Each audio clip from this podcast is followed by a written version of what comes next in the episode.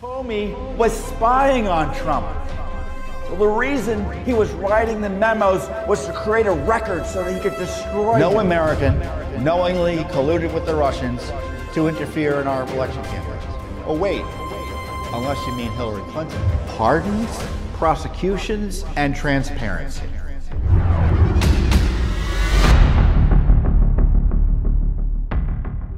You're listening to Tom Fitton's weekly update here on JW TalkNet. Hey everyone, Judicial Watch President Tom Fitton here with our weekly update on social media, or at least some of social media, thanks to the big tech censorship and purging. I'll talk about that. Plus, we've had the uh, latest outrageous attack on President Trump with this uh, sham impeachment. I'll get into the details there. Uh, plus, we have new video tied to a controversial police shooting uh, locally here in DC that a lot of the media wasn't terribly interested in uh, for, I think, politically correct reasons. So I'll get into that and describe what we found there as well. Uh, but a lot to talk about. Um, we really do face a constitutional crisis here. I mean, we've got uh, uh, po- political figures in control of our government uh, that don't care much about the civil liberties of their political opponents. In fact, they are actively encouraging the suppression and the removal of those civil liberties. And we see that most directly with the late impeachment of President Trump. Uh, the left media is celebrating this abuse of power by the House of Representatives, the Nancy Pelosi controlled House of Representatives. Uh, but uh, the impeachment is uh, just is is beyond abuse. I've never I've never thought we'd see uh, our country so fall so far in terms of uh, the its elected leadership's respect or lack of respect for the rule of law in our constitutional system. Uh, they impeached President Trump for allegedly incitement of insurrection. He didn't incite anything, let alone insurrection. It was an in, impeachment move in the House, where the Democrats control the majority of the House, uh, that was done within a week of the uh, of the uh, alleged wrongdoing. They had no hearings. They provided the president no opportunity to present evidence on his behalf or even a defense on his behalf. So his God given rights to defend himself in proceedings such as this were rolled over by uh, the left, who were uh, just saw this uh, terrible violence last week as a, an excuse, as an opportunity, a crisis to take advantage of to score political points uh, against President Trump and any of you who support not only him directly, personally, polit- I mean politically, but who share his views or just views generally on uh, the issues related to the election and other public policy matters. This is about effectively outlawing and criminalizing concerns about the election because when you look at what is behind this, uh, they're suggesting that uh, voicing legitimate concerns about the election or even illegitimate concerns about the election is the is the equivalent of violence and insurrection and incitement, all of which should be criminalized. That's clear here. It's not about what President Trump said. It's about the movement he represents, the concerns Americans beyond President Trump have about the way the election was conducted, and trying to make it impossible to share those views. They already have allies in big tech, which I'll talk about later. But this was another wild abuse of power. There was no good faith basis to impeach President Trump. The Republicans just treated it as normal rather than shutting it down or using the powers available to them under the Constitution, certainly in the Senate. So, sure enough, they thought they could do it again. Heck, there's a few more days left. Maybe they'll impeach him a third time. I mean, impeachment's supposed to be a serious process. Now it's the equivalent of a resolution you know, celebrating, uh, you know, fire hydrants or something, the silly stuff that Congress passes. It's just political gamesmanship. And outrageously, uh, or not surprisingly, uh, the corruption and abuse is bipartisan. You had 10 Republicans sign on to this attack on the civil rights of President Trump, attack on the First Amendment. That's what this impeachment's about. And now the plan is to hold it potentially back until it becomes a politically convenient time to per- move it over to the Senate for a trial. It was if if it's so urgent, why don't they move immediately? No, but it's not urgent. It's politics. You know, and factually, it is so baseless. This is a, such a big lie. Uh, and it's frustrating. I expect the president's political opponents in Congress to say he incited things like this. I mean, they, you know, they lie about their political opponents. Politicians do that. The left specializes it too often. But then you hear, see the media report as fact he incited anything is just uh, shows you the media is almost is completely gone off the rails. Yellow journalism in its purest form. These mobs, the mob that attacked the Capitol, according to law enforcement, if we're to believe the law enforcement, they were planning it ahead of time. Nothing to do with the speech. The initial violent breaches of the Capitol occurred before the president's speech was over by people who were in a position not to hear it. So it wasn't incitement, even practically speaking, in the sense that people who heard the speech went and did X. And of course, when you look at the text of the speech, there's nothing in it that's incitement. incitement. As others have pointed out, if there was incitement in speech, they would be playing it time and time again.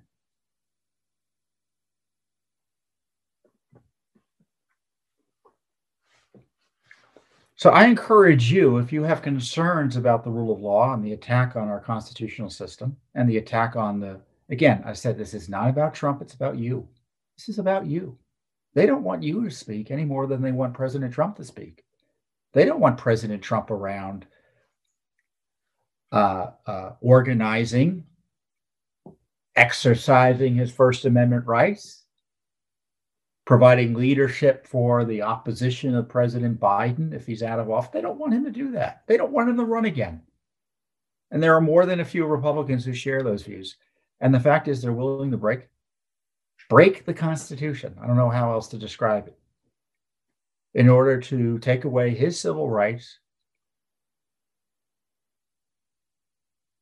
and make yours harder to exercise my guess is if you're watching me and you're a conservative, you're fearful of what you can say right now, aren't you? You're thinking, well, can I post this online? Can I even tell my friends or family what I really believe? This is the United States of America, and that should be the last thing in your mind. And I'm not talking about advocating criminal activity. Of course, uh, they all know that because they don't. It's all just got. They're they're they don't want you to say what you believe about public policy issues. Raising concerns about election integrity, it's incitement. That's their view.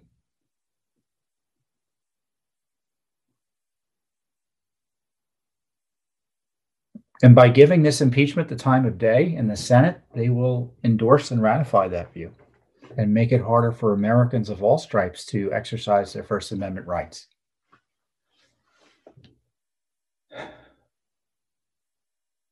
And Joe Biden, who talks about peaceful transitions and we have to heal, completely AWOL on this, endorsing it through his silence. He didn't stand up against to this lawlessness. I mean, and now there's this constitutional issue of whether the president is going to be, um, can be impeached after he leaves office. Now, if you've watched me before, I've I've said half jokingly, but more seriously than jokingly, that uh, President Obama can be impeached. Biden could have been impeached. Hillary Clinton could have been impeached, even though they lost they left office, because prior Congresses in the 19th century have done done that and uh, and the left, you know, and, the, and and and that's an open question whether technically that's possible. Judge, uh, former Judge Luttig, uh, uh, wrote an op-ed this week suggesting that it would be unconstitutional, but he did acknowledge Congress has done it before, which raises, which makes me think it's maybe not unconstitutional. But my point being, it's going to be a constitutional battle. Because if you're a defense lawyer for the president or president for President Trump, or now then former, soon to be former President Trump, you're going to raise all those defenses you could, you're, you can raise credibly. Senate Majority Leader Mitch McConnell, the leader of the Republicans in the Senate, you know, he's been winking and nodding and not doing much to get in the way of the impeachment railroad. Railroading, I should say. So you got to let your voice be heard. You got to call your senators. You should call your congressman too, because I don't think this is the last attempt to punish President Trump uh, for exercising his First Amendment rights that were perfectly appropriate to exercise rather than to try to criminalize speech you don't like. You know, I've been doing this for years at Judicial Watch, and the conservatives aren't trying to suppress speech. They simply aren't. They want the rules equally enforced, but we're not trying to suppress speech. I mean, the idea that I would say Nancy Pelosi can't say what she says even though I may disagree with it, or some other liberal politician says things I don't like in terms of policy and they should be banned, or even AOC advocating um, uh, Congressman Ocasio uh, Cortez uh, advocating for socialism or communism or some, you know, some other things I don't like. I mean, it just didn't, it wouldn't occur to me, and I'm sure it wouldn't occur to you to say, well, she can't say it. She shouldn't be able to say it. She should be go to jail for saying it. But the left wants to put us in jail for, for speaking our views on matters of public policy, for exercising our core political speech. That's what's impeachment. That's what this impeachment's about. Outlawing the opposition to big government, big socialism, and practically speaking, the Biden administration and the agenda that's being pushed, that will be pushed th- uh, through um, through Congress. So uh, this is this is a terrible time for our nation. We have leaders that care little for the constitutional civil liberties of its citizens, so we should be very concerned. Uh, we've got um, the inauguration of President uh, President-elect Biden coming up next week, uh, in response to the Capitol Hill violence, uh, which by all accounts probably could have been prevented with the appropriate use of uh, security and deployment of forces. Uh, now we have 25,000 troops and police officers here in the United States locking down the Capitol. It's nearly impossible to travel around large swaths of the city.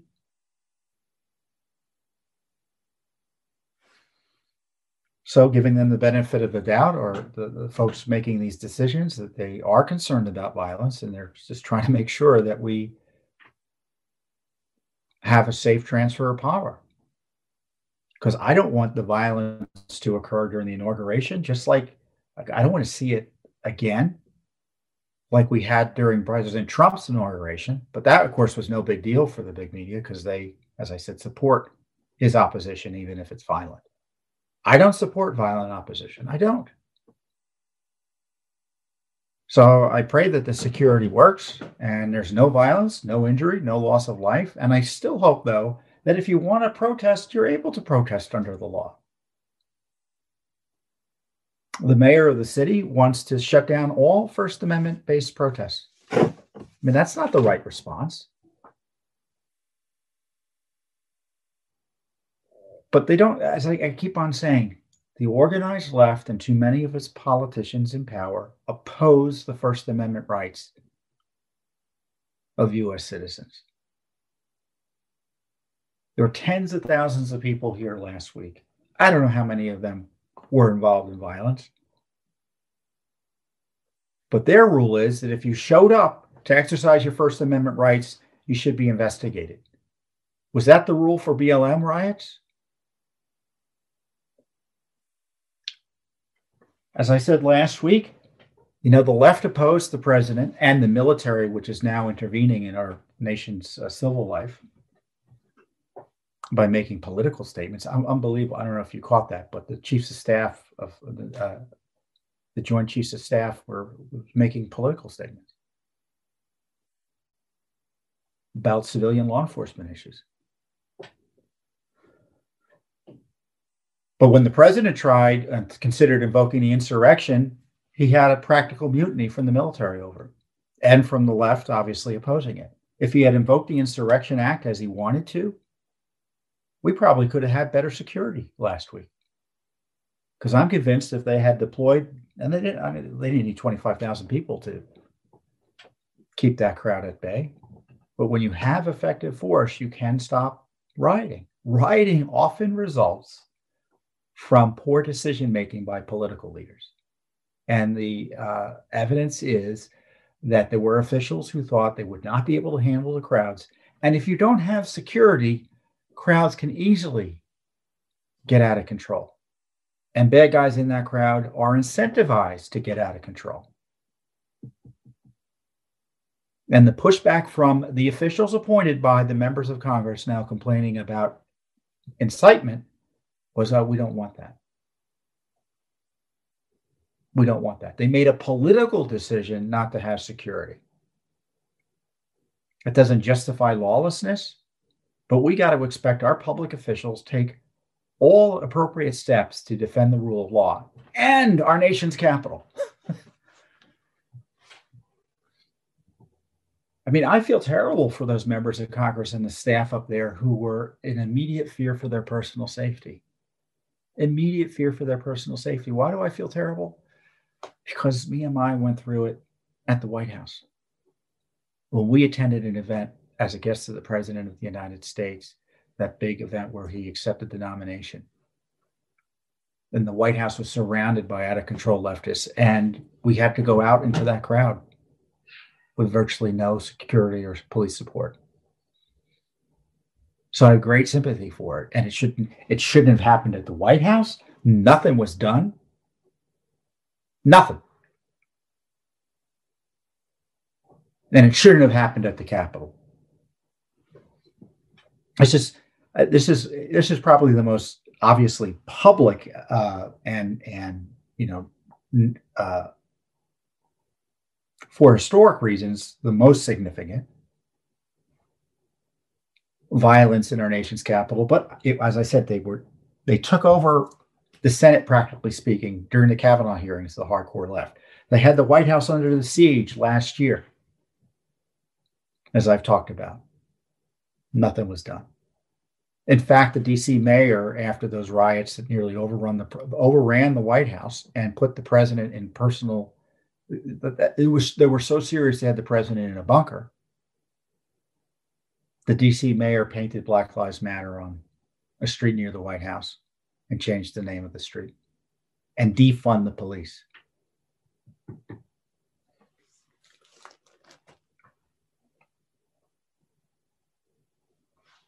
So, Judicial Watch, we are doing an investigation into what went on at the Capitol.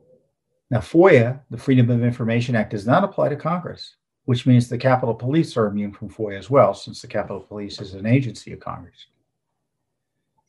But FOIA does apply to the Justice Department, to the Pentagon, to the Department of Homeland Security, Secret Service, etc., the DC Police. So we're going to be asking for documents to figure out what went on so that it doesn't happen again. I don't want to see 25 in perpetuity here in our nation's capital. I mean, one of the nice things about DC prior to this riot, um, it used to be you could get really close to the Capitol and just walk around the building and in and outside without much security interference. That was restricted after 9 11 for obvious reasons. But now, will it be, will, will the security perimeter get further outside so you can't easily access uh, our, our, our Capitol? I don't know. I hope not. I hope not. But we do need to increase security here in the United States Capitol. I mean, the city, because uh, the way things are currently being run, and it's a it, it's and and my guess is there's a lot of fault to go around. Is that I'm not confident the city is is um, able to control uh, mass political violence. I'm not, and if that's the case, then that's how you lose a republic. I mean, there were insurrectionists in that crowd in the Capitol and and you know they almost overran the, the Capitol, and who knows could have happened if. But there were insurrectionists targeting the White House and you know, before as well. So and the security there, I thought was not appropriate. Still probably isn't in my view. So I, I, I look at this from a broader perspective. We need to have security in our nation's capital that is now uh, that can contend with the mob political violence that unfortunately is an increasing feature of American life. Uh, the left ignored it and encouraged it. I'm not going to ignore it and encourage it. I didn't ignore it when the left is doing it. I'm not going to ignore it when folks calling themselves rightists are doing it. Those who say they're defending Trump or promoting Trump. That doesn't give you the right to try to kill a police officer and to kill police officers. They were trying to kill those cops. Yeah, I know there might have been a leftist here and there or, or leftists in the mix there.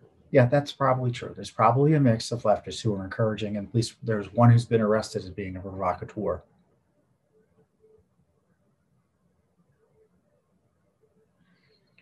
But as I said, there were tens of thousands of Americans here last week, millions who were supporting the objections to the election, and they don't want you to be able to say that anymore. They don't. And along those lines, there's been this crazed attack on our freedoms by big tech censorship, big tech censors. Most directly, I've been taken off Twitter, locked out because of a tweet I posted. I said something uh, to the effect hydroxychloroquine is a safe drug. I've tweeted that repeatedly in the past. In fact, someone previously in September had complained about that tweet, and Twitter told me we got a complaint about that language, and we found it to be in compliance with our rules. Yet on Friday, after shortly after I talked to you about the threat of big tech censorship, they told me not only did I have to delete that same tweet that they had previously approved, that even if I deleted it, I was going to be locked out for seven days. So I appealed it using their process, and if I haven't heard from them, they've ignored it. And the clock, the punishment doesn't start until I delete it. So on top of being locked out for seven days once I delete it, I've been locked out now for almost a, for a week because I appealed it. How complicated is that appeal? So obviously, it's not about hydroxychloroquine. It's about the fact that I'm a leading conservative voice they've been purging followers and they have like three or four reasons as to why they're doing it or justifying it. We don't know because it's a black box. We're taking their word for it, even though they've been caught lying about their activities before. Judicial Watch's Twitter account has lost uh, nearly 200,000 followers. I've lost, last I counted, about 150,000 followers. So that's over 10% of those who are following me.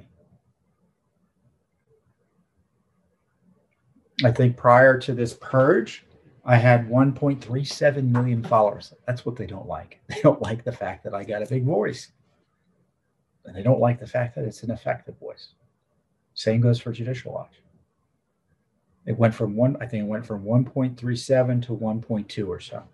That's how significant the purge has been.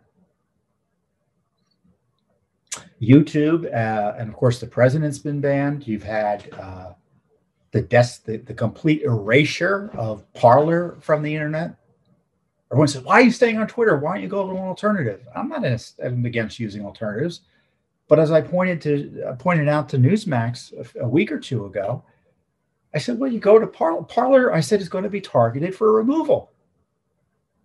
Sure enough, it's gone. It's gone. They say they're coming back. We'll see.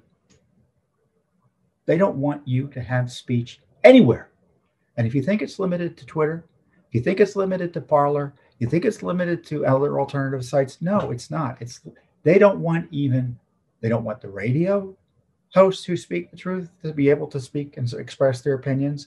They want to deplatform Fox. They want to deplatform Newsmax. They want to deplatform our friends at OANN, One American News.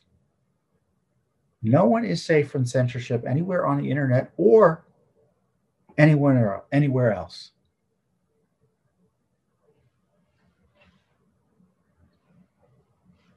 And as I said, they're lying. Section 230 doesn't allow you to engage in business fraud.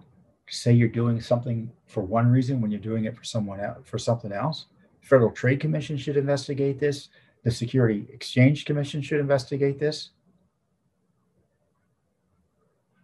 I mean, Twitter's been banned. We have foreign leaders raising concerns about freedom in the United States after the banning of Trump. Trump makes a public statement that he's not attending the inauguration, which was answering a lot of questions that were out there. Twitter says that's incitement. That's Orwellian to say that. YouTube is now engaging in prior restraint. They're punishing Trump because they think he might say something that they don't like. And so forth. So he's banned from using YouTube for seven days. That's prior restraint. Yeah, I know they're not government entities. But in my view, they're they're essentially operating public spaces. What does that mean? In certain jurisdictions, they can't keep you out for political reasons. In DC, the DC human rights law, which is extremely broad, doesn't allow anyone to deny you public accommodations based on your political affiliation. That's what's going on right now. You say, well, that's not a public accommodation. Well, that's not necessarily true. Read the definition of public accommodation. Indeed, there have been courts in matters related to the Americans with Disability Act that have ruled that internet sites are public accommodations, which makes, you know, I'm not a key, I, some of these anti-discrimination laws are, are uh, like the ADA, I've never been too, too much, too fond of. But it's certainly you know but the logic is there right? I mean if let's say you're disabled and you can't access basically a key element of our nation's civic life and all these businesses and other communication methods on the internet you know there has to be reasonable accommodation because uh, it, because it seems to me it's a public accommodation public utility but even then, they're engaged. Forget about it. But but be, I say, let's go back to the initial issue. They're lying about what they're doing. They're pretending it's being done neutrally. It's not. They're engaging in false advertising, business fraud, etc. So I don't know what we're going to do. I'm going to let the appeal run. I don't know how long to let it run. But I'm off Twitter. Judicial Watch's activities on Twitter are constrained too, because Twitter, I'm convinced, is going to uh, come after Judicial Watch if they post too much information that um, even indirectly mentions me. They're going to do to Twitter, to Judicial Watch, and me what they did to Donald Trump. Now we're currently on Facebook. I'm on Facebook too. Uh, it's Judicial Watch for Facebook, uh, Real Tom Fitton for uh, on Facebook as well. We're on Instagram at Tom Fitton and Judicial Watch. And we're online at judicialwatch.org. And this is what I suggest you do. If you like what you hear, if you want access to our educational information, if you don't think a government watchdog group is going to be protected online and be able to communicate with you, then this is what you should do. You should go to our website and sign up. Give us your email address so we can communicate directly with you via email and give us your um, your mail address, your postal mail address, so we can communicate with you via the mail. I'm I am dead serious where it's not on an unreasonable possibility that we won't be able to talk to you anymore if this keeps on going the way it is on the internet. And that we may just have to send you material through the mail. So that's I mean, and you may be using Telegram or Signal or whatever. Believe me, all of that can be taken away just as easily as Parler was taken away. If they can remove the president of the United States, they can remove you and any internet application or anything else you think you're using to get around big tech censorship.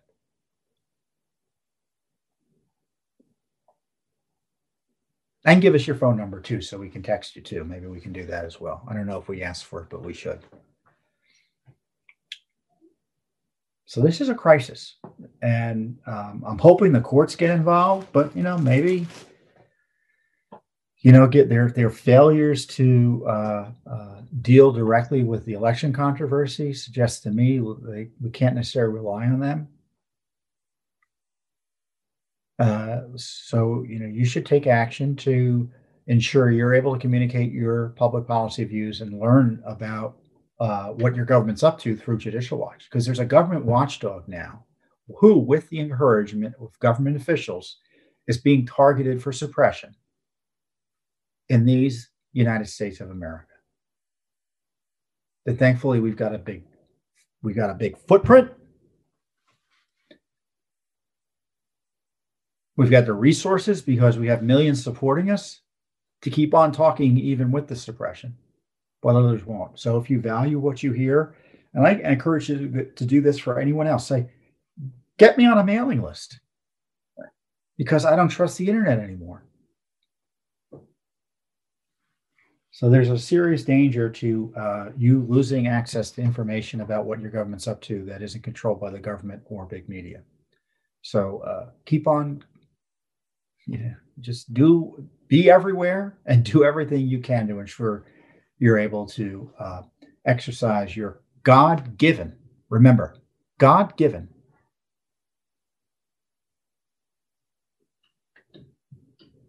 First Amendment rights to engage in peaceable assembly, speech. And the other part of the First Amendment is to petition your government. They don't even want you talking to your government. They don't. They want to make you fearful to communicate with your elected leaders.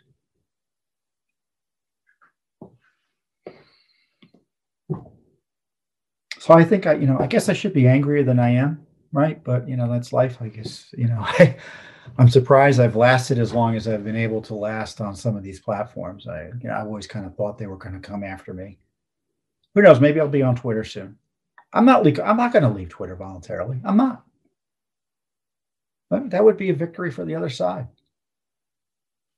And by the other side, I mean opponents of our republic, opponents of our Constitution.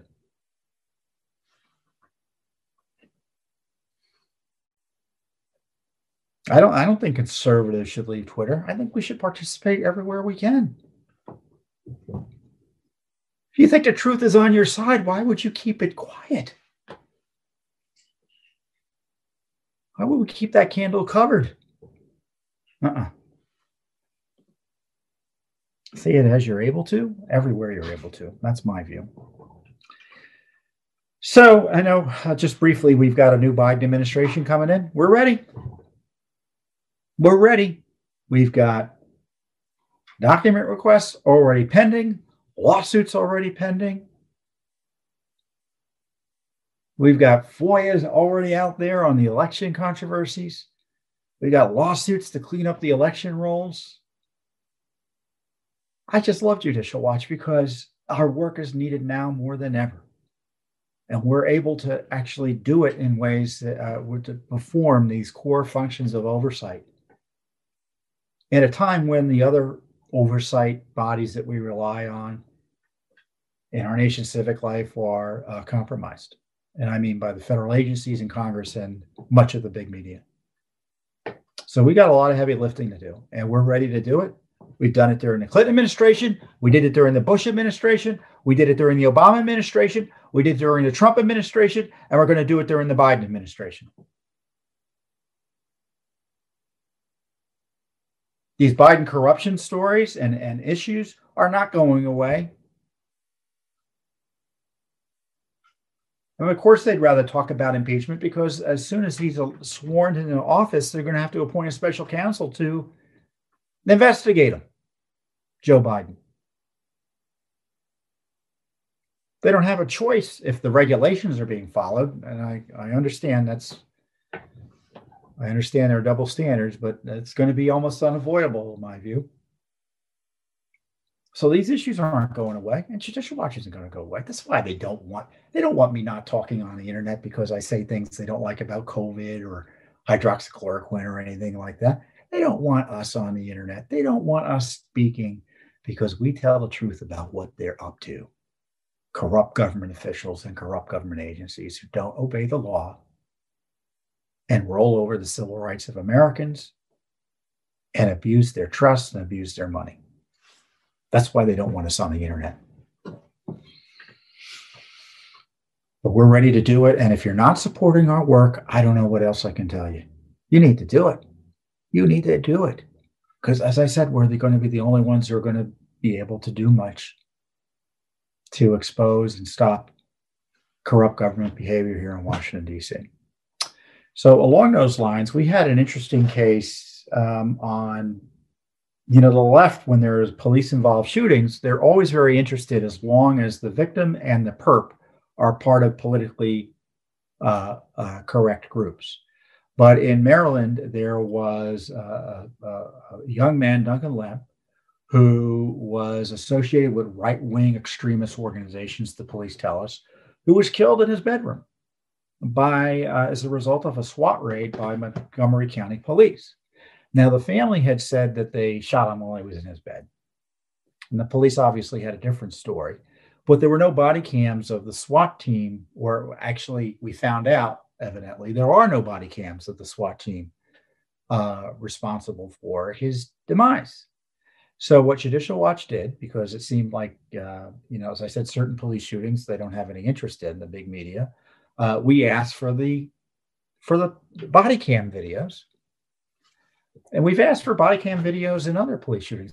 In, in in Chicago, we had a big fight with the mayor of Chicago, who was who was um, making it impossible to get access to body cam videos of a of a of a, a I think it was a black teenager who was shot by the police. So we exercised our rights and our expertise to ask for and then sue for once we got the Stonewall for the body cam videos. Well, we didn't get the body cam videos. Instead, we got a um, what looks to be a video, whether it's a body cam or not, of an after action review, or excuse me, an after uh, a death scene walkthrough by uh, uh, an officer. So the shooting happened. Mr. Lemp, you'll see in the videos, and you can go to our website to watch the videos.